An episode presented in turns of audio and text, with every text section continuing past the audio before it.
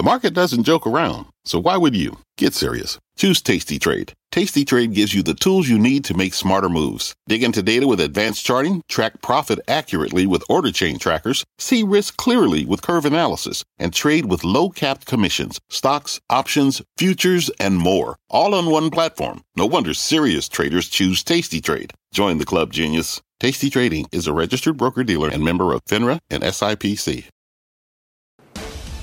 Good evening, everybody. I'm Tyler Mathisen, in tonight for Melissa Lee, and this is Fast Money. Tonight's trader lineup Guy Adami, Tim Seymour, Karen Finerman, and Steve Grasso.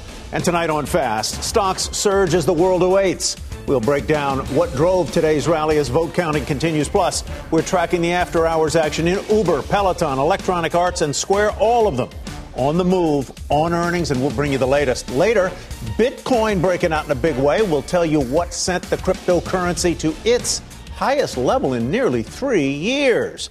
But we start tonight with the uh, story that's front and center for investors in all of America right now. That would be the vote counting that is underway in five key battleground states plus Alaska.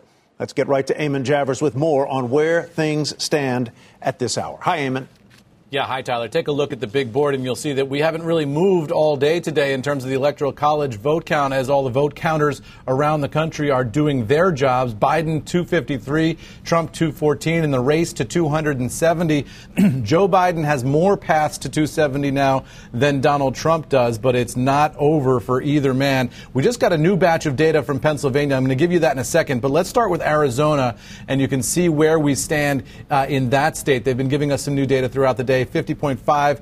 Biden, 48.1. Trump, that's with 86% in, 11 electoral votes at stake there. In Nevada, a similar picture. They were giving us some data throughout the day this morning, West Coast time, uh, 49.4 uh, for Biden, 48.5 for Trump. Still too close to call with 89% of the vote in in Nevada. Then Georgia, another state where uh, we're seeing an interesting move here by the Biden camp, uh, making a run at a historically very, very red, red state, 49.5 for Trump.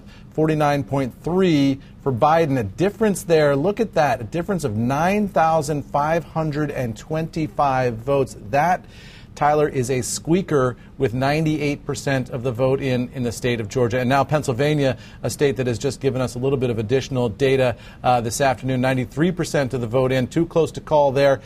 50.1% Trump, 48.7% uh, for Biden. That difference narrowing now under 100,000 with 90,542 votes separating the two gentlemen. So uh, a tighter and tighter race in the state of Pennsylvania, Tyler. That is the big one in this scenario. If Biden were to capture Pennsylvania, and the Pennsylvania authorities say they might be finished counting tonight, if he can continue to make up that lead, this race is over and he'll be the 46th president of the United States. Absent that, the counting continues and the drama continues in all of these other states. Tyler. And in the Commonwealth of Pennsylvania, I believe uh, Mr. Biden is winning 77% of the mail in ballots versus 22% or thereabouts for Mr. Trump. The Georgia story is fascinating because it looked yeah. nothing like this uh, a couple of days ago. It looked like it was really sewed up by Mr. Trump. Yeah, you know, we're seeing this blue shift that we talked about before the election actually playing out in Georgia and in Pennsylvania, where those mail in ballots that were counted late, those tended to come in uh, for Biden, right? Because uh, a lot of the mail in folks were Joe Biden supporters who believed in COVID, trusted the U.S. mail system. The Trump uh, supporters generally were skeptical of COVID, skeptical of the U.S. mail system. So now we're seeing that these different buckets of vote look very different from one another, even within the same state. And we're seeing some uh, frustration now from the Trump camp. We saw Joe Biden come out and just talk to his supporters, urging calm, urging patience. We're now seeing some of the Trump family members expressing some frustration that they say they're not getting enough backing from other members of the Republican Party, demanding to know where is the GOP, and, and seeing an interesting split here now. Sean Spicer on a radio program earlier today, the president's former press secretary, breaking with the president, disagreeing with him on this issue of whether or not there's any fraud out there. Sean Spicer saying he just hasn't seen it, uh, and it's not right necessarily to throw out those allegations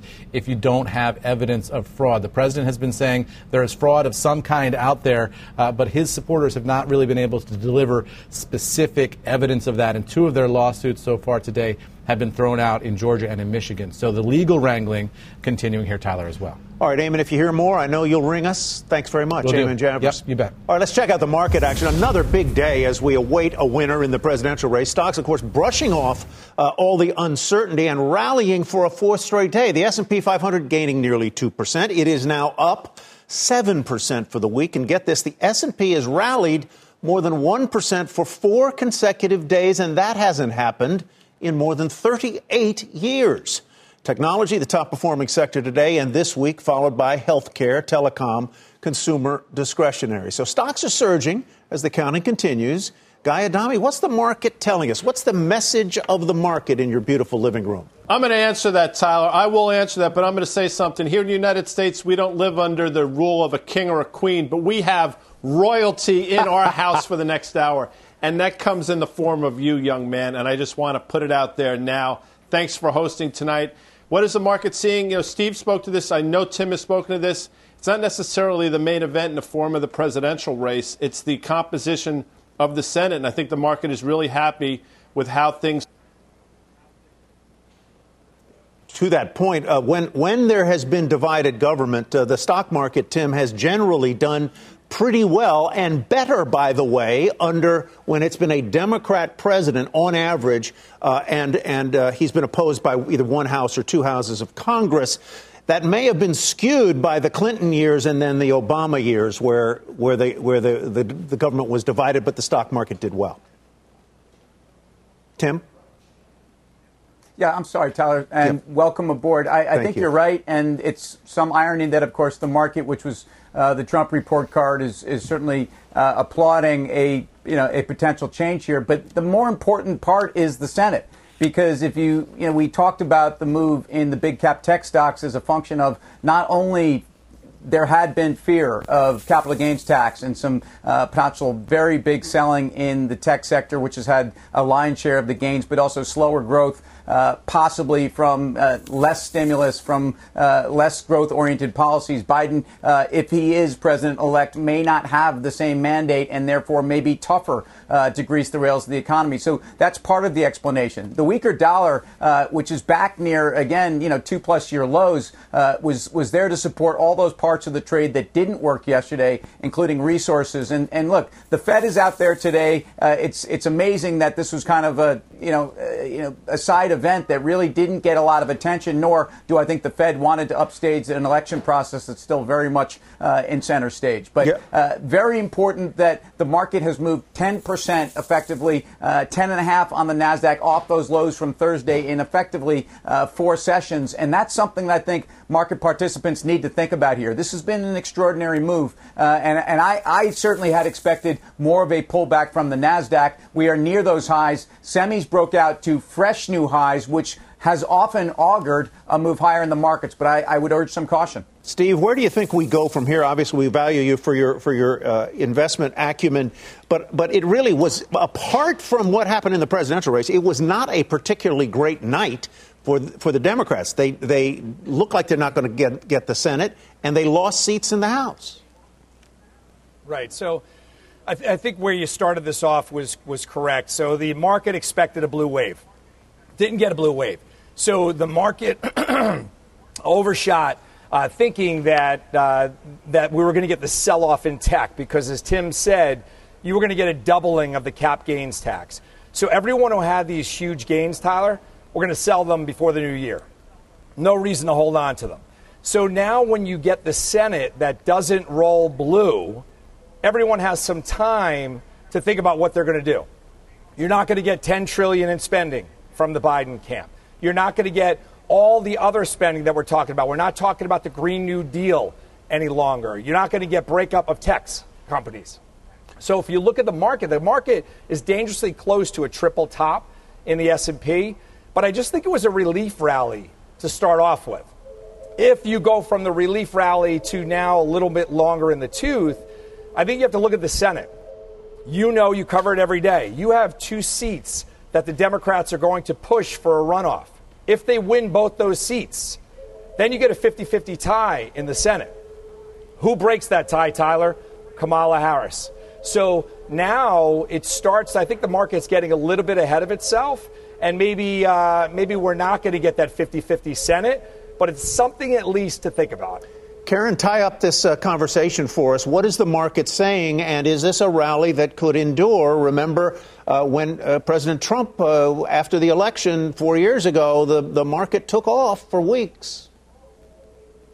Yeah, I think the market's saying we're closer to clarity. That's one thing, and sort of you know sell the rumor, buy the news of there being noise around the election. But I think the other thing, as everyone else has said, it's the Senate. But I think it is what do these stocks all have in common? They've been on different sides, you know, growth or value, all of them went up. Everything went up. And what they all have in common is uh, corporate taxes. And so, with the Senate li- more likely um, being held onto by the GOP, I think that corporate taxes are the thing that drives a lot of this because they all have that in common. And that would be a big turnaround from the expectation that rates were going to go back to 28 percent. All right, let's uh, get our next guest into the conversation. And he says, don't get too comfortable. The election unknowns will begin to weigh on stocks. Let's bring in Mark Yusko, head of Morgan Creek Capital Management. Mark, welcome back. Good to see you. You're a little bit of a dis- you're a li- great to have you with us. I feel like the substitute teacher tonight, uh, but and these guys are behaving very well. It won't take long before they start to misbehave, but but be that as it may. Anyhow, you're a little bit more skeptical on where on where the market may go from here. You think the S&P trade is is a little bit dangerous, large cap and large cap growth. Explain why. Yeah, look, I, I think uh, the math is simple, right? We we went down in the two weeks leading up to the election, and we've recovered that, which is normal standard fare around elections. Uh, the down was a little worse because of the fears of the blue wave. The up is a little more because of short covering. And uh, look, this S&P multiple of earnings today is 35 times. Growth is negative. Global trade is down. Uh, spending wave is not coming. I think there's a lot of, of reckoning. All of the gain this year is multiple expansion. Earnings are actually down year over year. So I think you need to be very cautious about equities. And look, stocks are up low single digits for the year. Gold has outperformed. Uh, my favorite asset, Bitcoin, has trounced stocks this year. Uh, international stocks are doing better. The big winner in this election is China and Bitcoin, or big winners, I guess. So I, I, think you need to be taking profits in, in your equities if you hold them and uh, diversifying. Long bonds have outperformed stocks this year. Who would have thought that? I see Steve nodding, but I, but I'd like to get in one one question there. I mean, I, let's stipulate that, that most of the gain this year in stocks is from multiple uh, expansion. But but uh, isn't that a signal that the market thinks the economy is going to be really good next year, and that earnings will ultimately catch up with it? No, not at all. In fact, just the opposite. It's, it's, it's an acknowledgement that interest rates are going to be low for a very long time. And so people are extrapolating those low interest rates, plugging them into dividend discount models, and getting silly numbers. I mean, the problem is the Fed model of valuing stocks based on interest rates breaks down below 2% 10 year. So I just think that's a fallacy. The idea that, that the economy is going to get better next year, no way. Go to Main Street. There is pain on Main Street around this country like we haven't seen. We've lost 15 million jobs. 15 million jobs have been wiped out and are probably many of them not coming back. So uh, the idea that there's going to be a recovery next year, no chance. I don't, dis- I don't disagree really with you, by the way. I took a ride last night going to my son's last baseball game of the year. He struck out three times. That's no matter.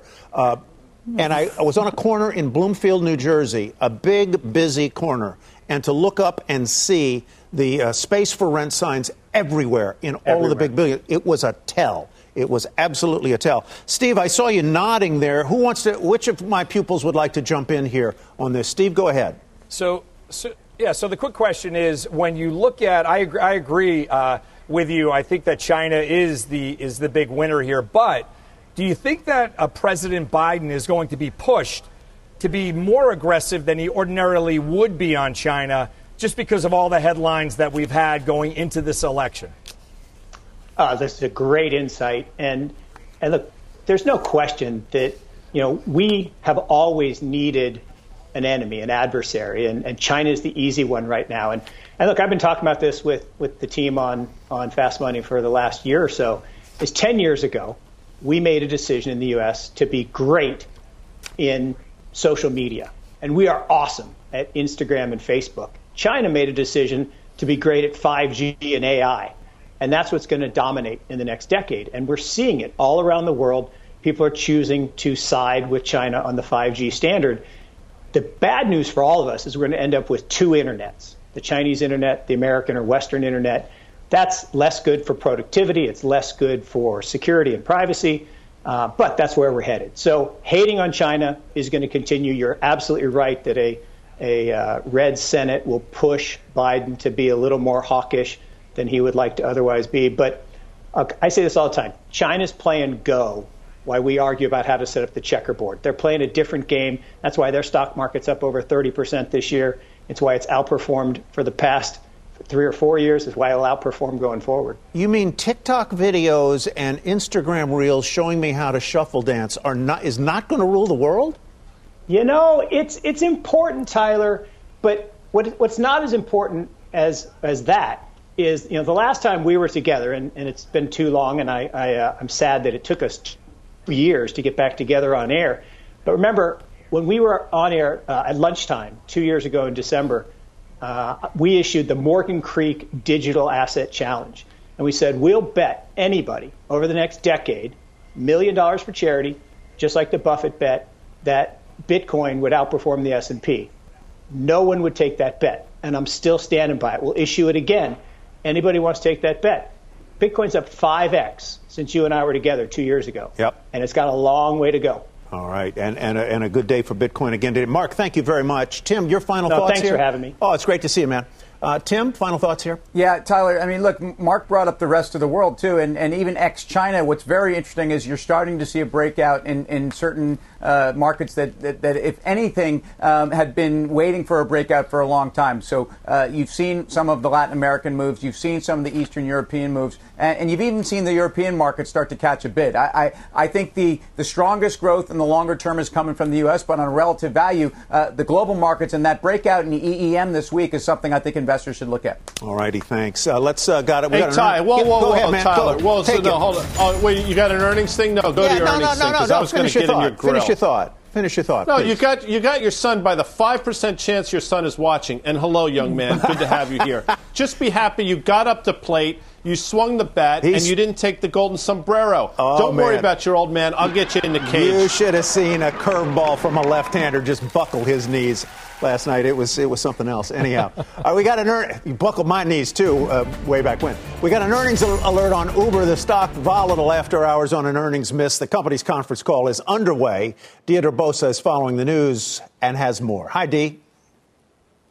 Hey, Tyler. Well, key for investors is still profitability. Uber's pivot away from ride sharing and toward food delivery, that could make that target more difficult to attain. On the earnings call, though, CEO Dara Khosrowshahi said that this business delivery can be EBITDA profitable by next year.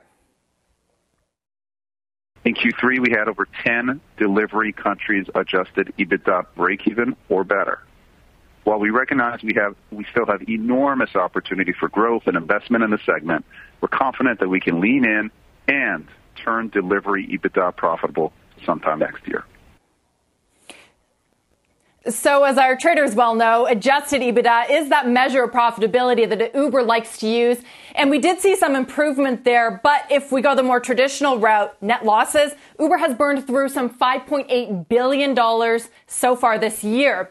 Now, when Khosrowshahi mentions growth and investment, he is alluding here to the opportunity in food delivery amid changing habits in the pandemic but he's also alluding to investment needed to compete with the likes of DoorDash, which is eyeing capital through an IPO, and Grubhub, newly capitalized by the Just Eat takeaway acquisition. Now, on Prop 22, uh, the Q&A session is underway, and lots of questions about Prop 22 costs. That is, of course, the California regulatory win. Khosrowshahi um, is acknowledging that it will impact rates for riders, but he says that he does not think that that will impact demand. Back over to you. All right, Deirdre, thank you very much. Uh, why don't I start with you, Karen? What do, what do you think about Uber? Is it a place to put money now?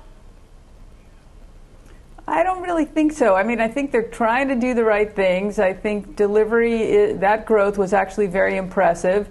Um, clearly, in a pandemic situation like we have, it's very hard for the for more traditional Uber business. But I mean, think about it. The stock is not that far off from where it debuted. That was a very sort of different world that we lived in. And, you know, they've done a lot of things right. They've gotten their expenses under control, but it still is not, to me, uh, at a valuation where I would feel comfortable. I think we'll get past this part. I, I think that, you know, that people will start using Uber again, and in a year and a half or so, maybe they'll be back to where they were. But to me, it's expensive. So I'm not, I'm not a, I'm an Uber user, but not a but, shareholder. But not, not an investor. Guy, how about you?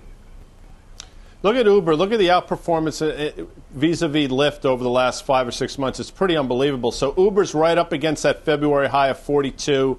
You know, Steve talked about a triple top. You have a major double top potential in Uber, whereas Lyft is no, nowhere close to that 54 high it saw in February.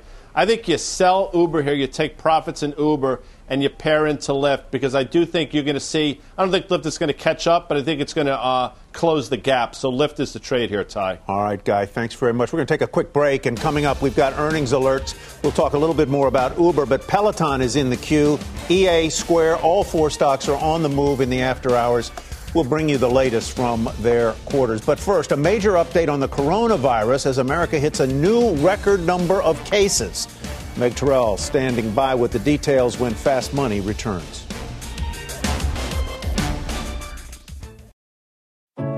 What does it mean to be rich?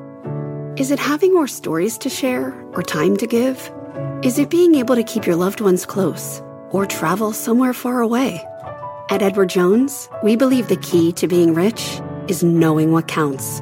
Your dedicated financial advisor will take a comprehensive approach to your financial strategy to help support what truly matters to you.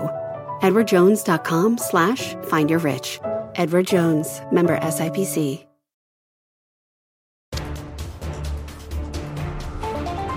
Welcome back to Fast Money. We are following a developing story on the coronavirus as America hits another grim milestone. Let's get to Meg Tirrell with more. Hi, Meg.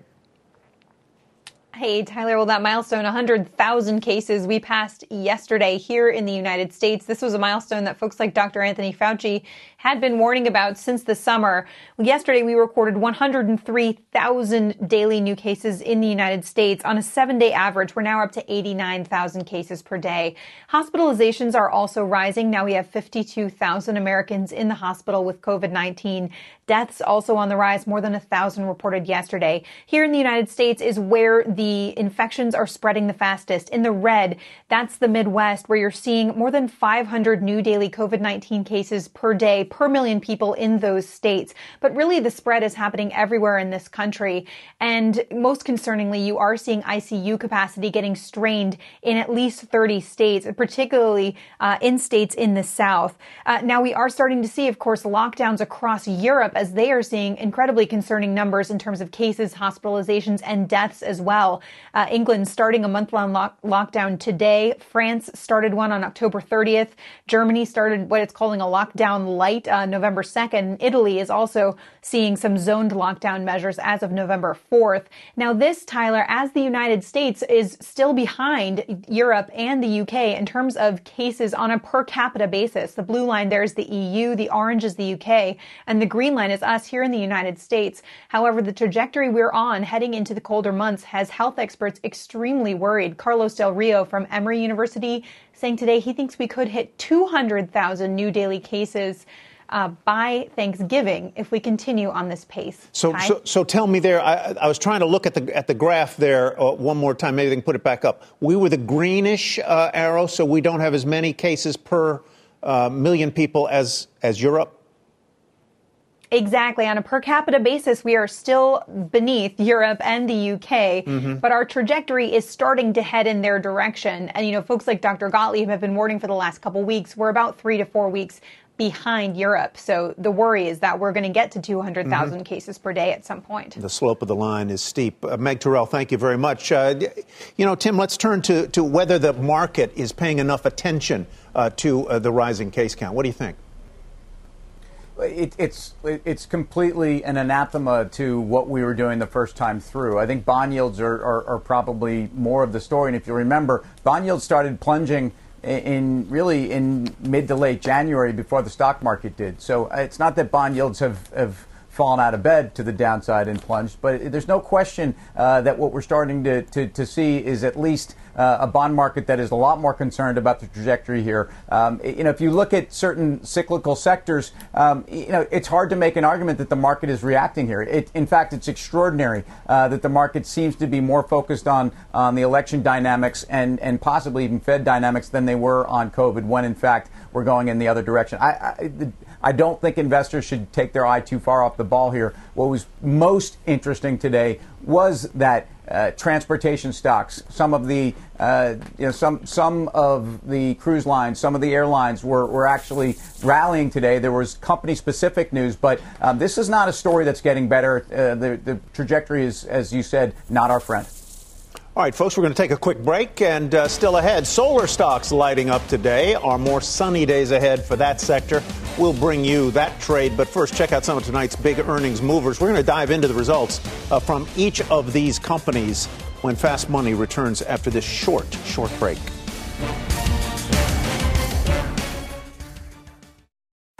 What's on the horizon for financial markets? At PGIM, it's a question that over 1,400 investment professionals relentlessly research in pursuit of your long term goals. Specialised across asset classes, but united in collaboration, our teams provide global and local expertise. Our investments shape tomorrow, today. Pursue your tomorrow with PGIM, a leading global asset manager. This podcast is supported by FedEx. Dear small and medium businesses, no one wants happy customers more than you do. So you need a business partner just like you. Like FedEx, who understands your passion for serving your customers because they have the same commitment towards you. That's why FedEx offers you picture proof of delivery, packageless and paperless returns, as well as weekend home delivery to 98% of the U.S. on Saturday and 50% on Sunday. See the FedEx service guide for delivery information. What's more, FedEx Ground is faster to more locations than UPS Ground. Trust FedEx for timely deliveries. See what FedEx can do for your business. Absolutely, positively FedEx.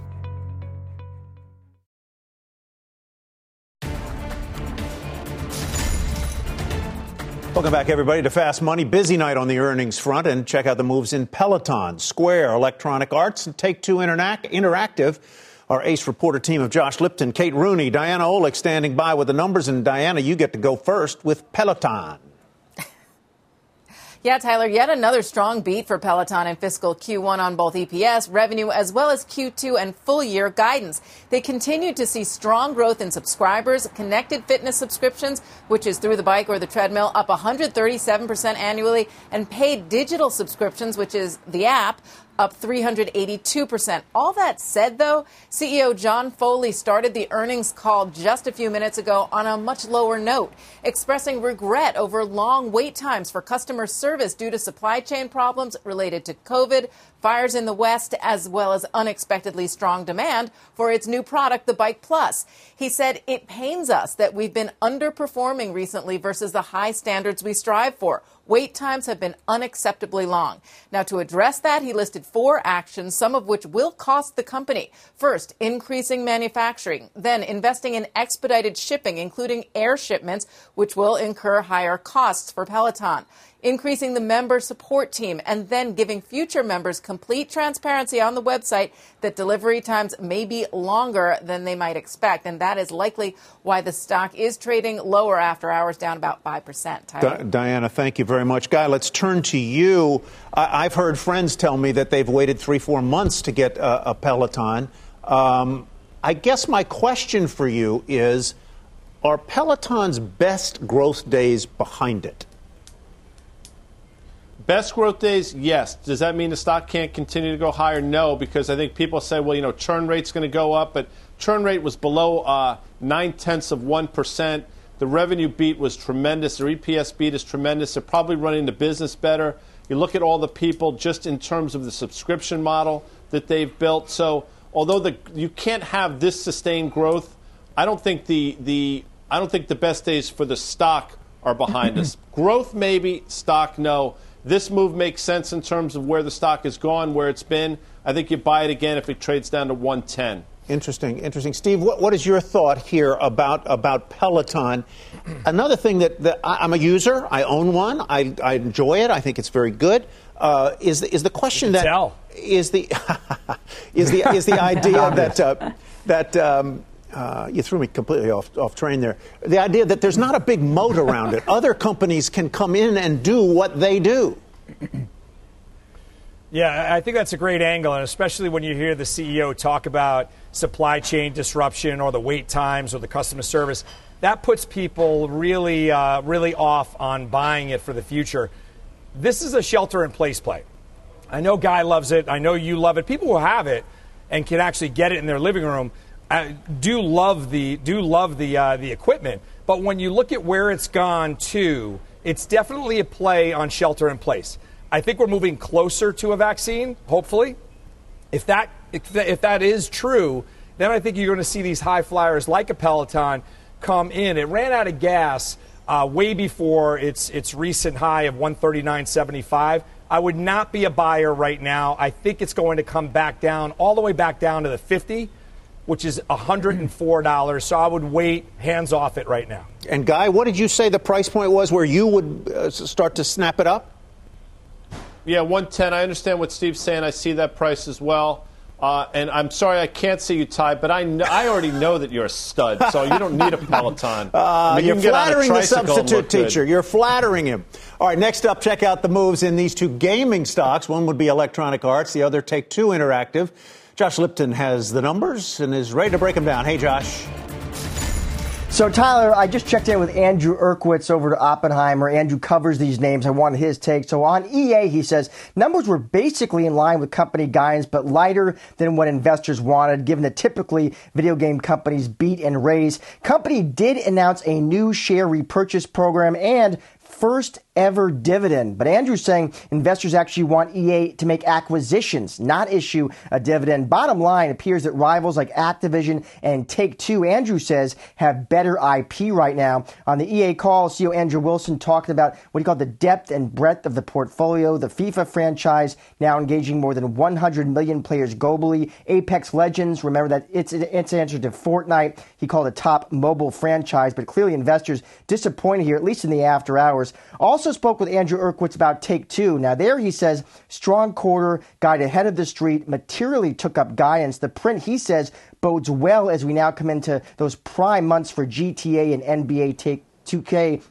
On the Take Two call, CEO Strauss Zelnick saying positive momentum continuing. He called out certain titles like NBA 2K. He says they are prepared and thrilled to take the next step with those next generation game consoles launching next week. The appetite for gaming, Zelnick saying, has never been stronger. Tyler, back to All you. right, never been stronger in my basement. My son is a big NBA 2K fan. Uh, Tim, let's let's trade the, the gaming stocks. What do you think? Uh, Maybe that's why he's striking out. He's playing too much time playing video games. Just, just kidding. Um, so, so uh, this is really disappointing on the EA side, and Take Two is kind of in line with what you've been expecting. NBA 2K. Uh, first of all, we had athletes playing that on ESPN during during the, the, the worst of COVID. I mean, they're totally in the sweet spot. Gaming is in the sweet spot, especially consoles. Even though we may be moving more to the cloud. On the EA side, this company's paying a dividend. Yeah, come on, this is a growth company. This is a story where uh, you know.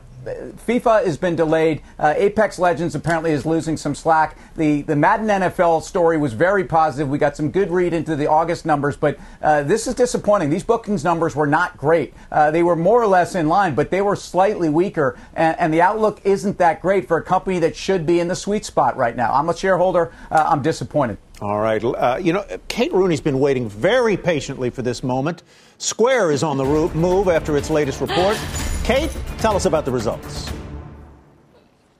Last but not least, a really strong quarter for Square with a huge beat on earnings. The stock's up more than 5% right now, but analysts I'm talking to are by far the most excited about the Square Cash App. That's the competitor to Venmo. Some highlights here. Cash App gross profit jumped 212% from a year ago. The average daily transacting customers doubled from a year ago. And those who use it for two or more products, they say, are three to four times more profitable. So some strong engagement here. The stock brokerage on Cash App saw by far the fastest adoption of any of those products that only launched about a year ago. The call is underway right now. CEO Jack Dorsey with some bullish comments on Bitcoin. He called it the native currency of the internet, highlighting uh, Square's move in the quarter to put roughly $50 million worth of Bitcoin on the company's balance sheet. And finally, Square's core seller business. I spoke to CFO Amrita Ahuja right after earnings came out. She said that is recovering modestly. In October, seller payments volume from those in person transactions rose 1%. That category, of course, has been hit the hardest during COVID, uh, but Cash App and e commerce are more than making up for it. Tyler, back to you. Kate, thank you very much. Karen, what should I do with, uh, with that one, Square? So Square I thought was expensive, but I actually think up $7 with this earnings release, it's a lot better than it was yesterday before this. The magnitude of the revenue growth is just stunning. So as Kate said, uh, that you know Cash App, it really was incredible that engagement, that ecosystem. The only risk I see are if there isn't a stimulus, that was good for Square, very good when we had the first PPP. And um, maybe if the market cools down, some of the trading in the Bitcoin, maybe that cools off also. But uh, just an absolutely stellar quarter. All right, Karen, thank you. We've got a lot more ahead here on Fast Money. And here's what's coming up next.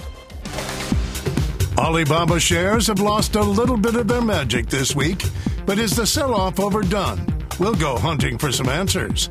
And later, options traders taking a real shine to the gold trade today. What one trader is betting on for the mining stocks. We've got that and a lot more when Fast Money returns.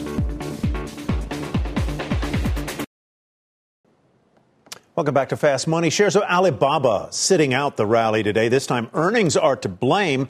The Chinese tech giant matched revenue targets, beat its earnings estimates, and reported 60% growth in cloud revenue. But that was not enough, it seems, to impress investors. Karen, did it impress you? It did impress me. I actually thought the sell off this morning was overdone. It was down at one point, maybe $15.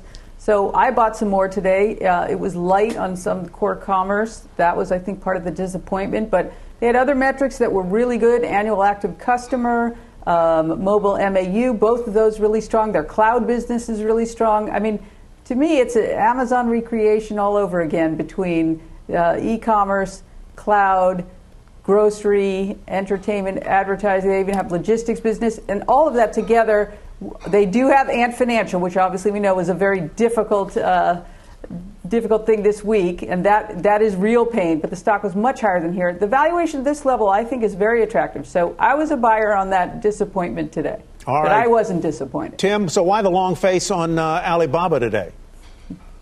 I, I, think people were a little bit bummed out on the margin side. I, you can't be, and, and they're investing in their business. There's significant infrastructure and logistics. Think of all the times uh, we beat up on Amazon, and as Karen pointed out, this is not only an Amazon story, but this is a land grab. And if you think Amazon has benefited from COVID, what do you think Bob is doing in Asia? Alipay and payments, uh, a big part of their business. I, I think the valuation relative to mega cap tech around the world, pick I think this is the most interesting story. I think this is the next trillion dollar company outside of the you know the four that are here. Um, so I, I, think that's the story you want to follow. I think, or the three that are here. That's the story you want to follow. Um, and I, I, would not be put off. The Ant Financial news this week kind of knocked people back on sentiment. Uh, I think it will be back. So that's two. Uh, that's two yays for uh, Alibaba there, Karen and Tim. Thanks, guys. Coming up, gold glistening today, even as stock soared, and options traders are betting on even more gains for the precious metal. We will break down the action when we return. Plus, a renewed trade in the renewables.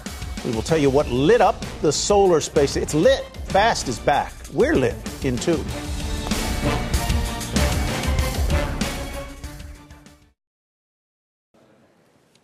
And welcome back to Fast Money, everybody. Gold rallying today, even as stocks soared, and options traders are starting to take a real shine to bullion.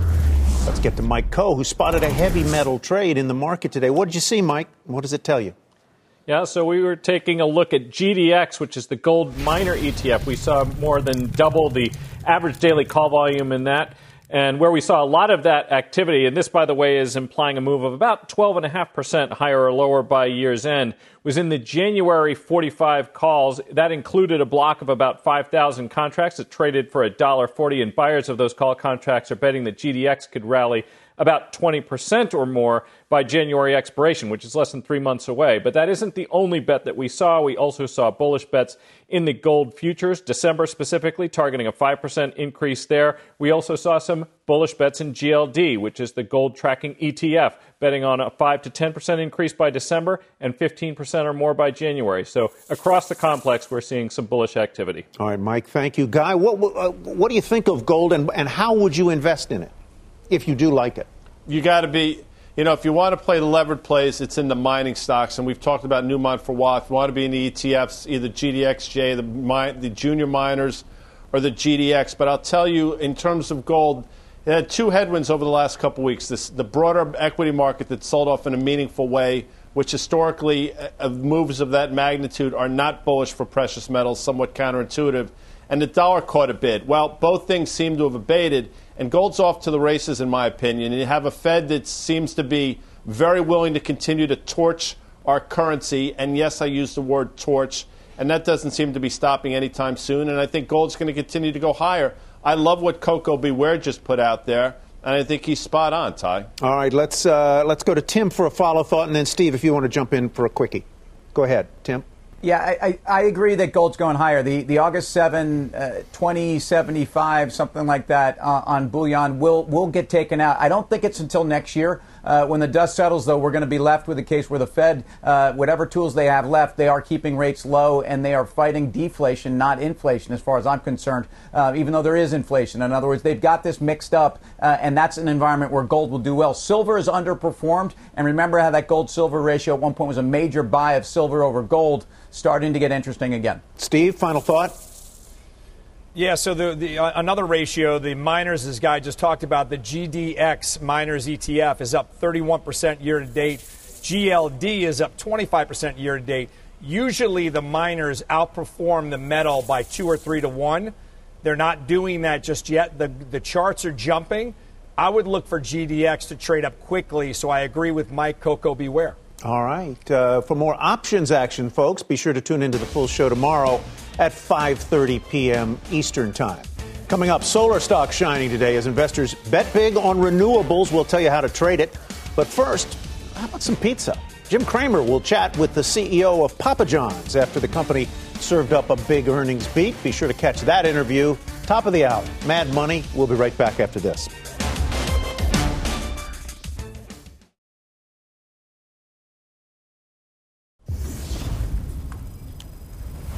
Welcome back to Fast Money. Check out the solar stocks bouncing back big time today. Names like SunPower, Enphase Energy, SolarEdge Tech, all leading the way. Steve Grasso, the names were down yesterday. What's behind the move higher today? Is it a Biden bounce? What? Yeah, so I think it is a Biden bounce. So if you look at all those Biden related stocks did not perform yesterday. So counterintuitive, you would have expected them to rip immediately.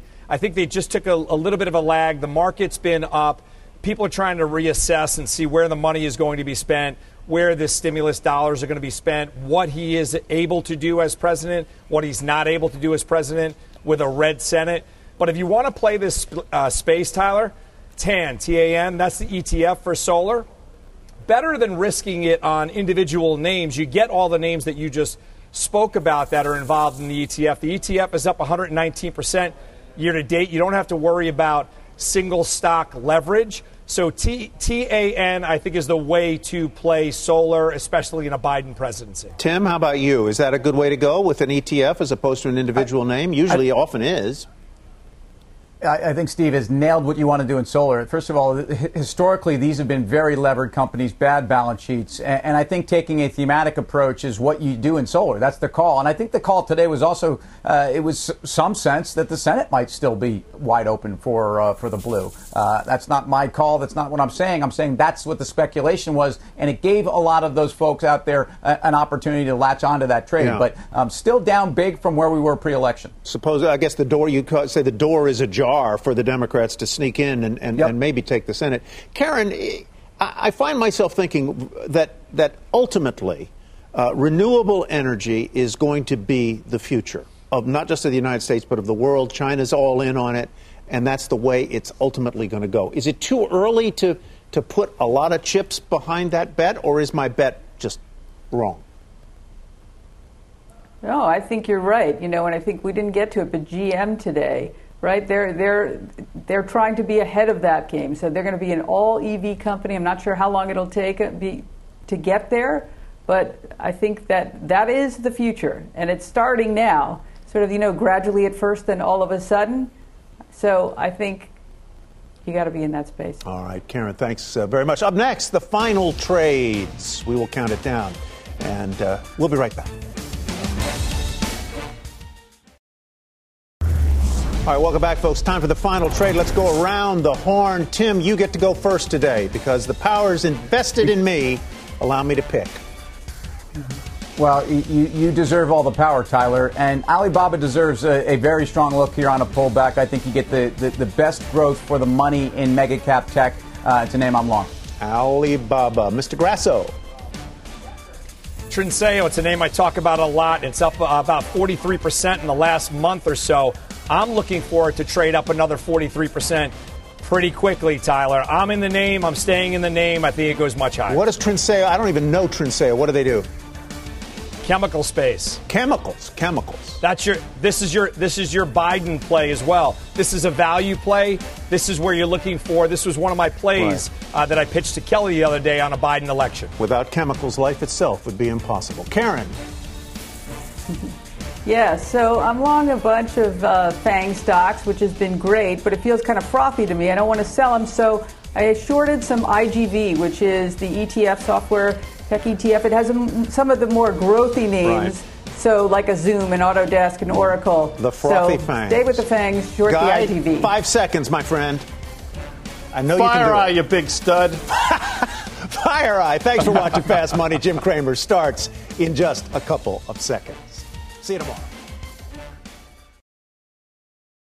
This podcast is supported by FedEx. Dear small and medium businesses, no one wants happy customers more than you do. So you need a business partner just like you. Like FedEx, who understands your passion for serving your customers because they have the same commitment towards you.